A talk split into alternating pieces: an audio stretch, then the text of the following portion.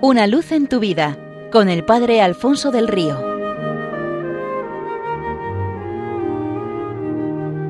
Un cordial saludo para todos los oyentes de Radio María desde el Seminario Diocesano de Getafe. Cuentan que en cierto lugar un campesino poseía un pequeño terreno que daba una cosecha bastante escasa y no había día en que su mujer y sus hijos no le echaran en cara la pobreza en que vivían. Un buen día tuvo un inesperado golpe de suerte. Mientras estaba desbrozando la parcelilla, vio venir por el camino un caballo desbocado enganchado a la calesa de un gran señor que estaba a punto de estrellarla. Con valentía fue hacia él y detuvo el caballo. El terrateniente, sintiéndose en deuda con el campesino, le dijo Te regalaré toda la tierra que consigas recorrer desde la salida del sol hasta su ocaso. La única condición que tendrás que cumplir es tendrás que estar de vuelta en el mismo sitio desde el que comiences el camino antes de la puesta de sol. El campesino desbordante de alegría gritaba Se acabaron los días de estrechez y de miseria, voy a ser inmensamente rico. Al día siguiente fijó el punto de partida en lo alto de una colina y comenzó a caminar alegremente, sin prisa. Aquí levantaré mi granja, este sitio es idóneo para unos establos, en este llano sembraré trigo, más allá legumbres y patatas, allí frutales, más allá un hermoso jardín. En medio de esos pensamientos se dio cuenta de que aquella era la única oportunidad que tenía que para obtener todo aquello y empezó a correr.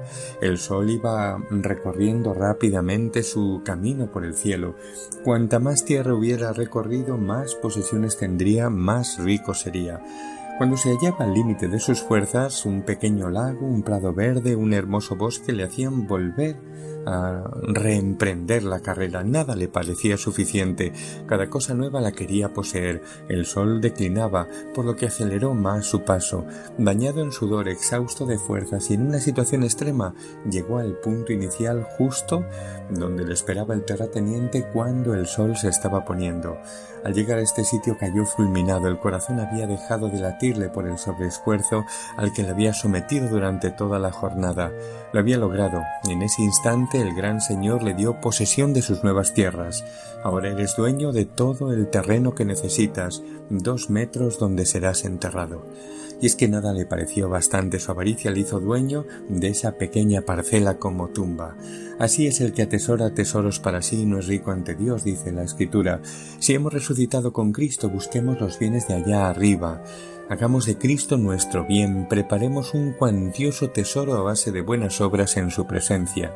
Cuentan también de un ricachón que llegó al paraíso y lo primero que hizo fue darse una vuelta por el mercado.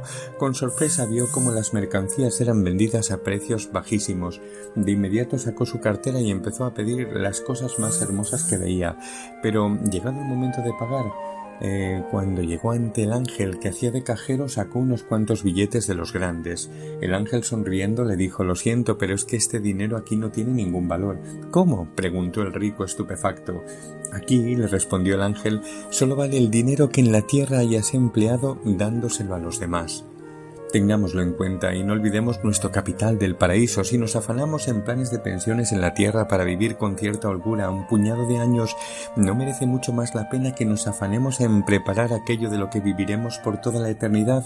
La cuestión está en poner el corazón no de tejas abajo, sino tenerlo situado en Cristo, en el cielo, y vivir mientras tanto como peregrinos, haciendo el bien con las cosas que se nos dan, precisamente por eso se llaman bienes. Leí hace tiempo el testimonio de un prisionero de un campo de exterminio nazi que escribiendo a su familia les contaba contento cómo le habían cambiado de celda, una celda con cuatro paredes desnudas a otra en la que había un pequeño ventanuco a través del cual podía ver el azul del cielo, el brillo del sol y el resplandor de la luna y las estrellas de noche. Eso era para él suficiente motivo de alegría en unas circunstancias tan tremendas como aquellas, un verdadero tesoro. Nosotros tenemos a nuestra disposición el cielo al completo y bajamos la mirada y la dejamos prisionera del ordenador, del móvil, de las cosas de aquí abajo. San Agustín dice que si uno mira la tierra acaba deseando la tierra y termina por convertirse en tierra y al contrario, si miras el cielo desearás el cielo y terminarás siendo cielo. Pues seamos ese que mira, desea y se transforma en cielo, y no fallemos la diana de nuestra vida, seamos de Cristo, solo de Cristo y para siempre de Cristo, totalmente de Él. Feliz verano.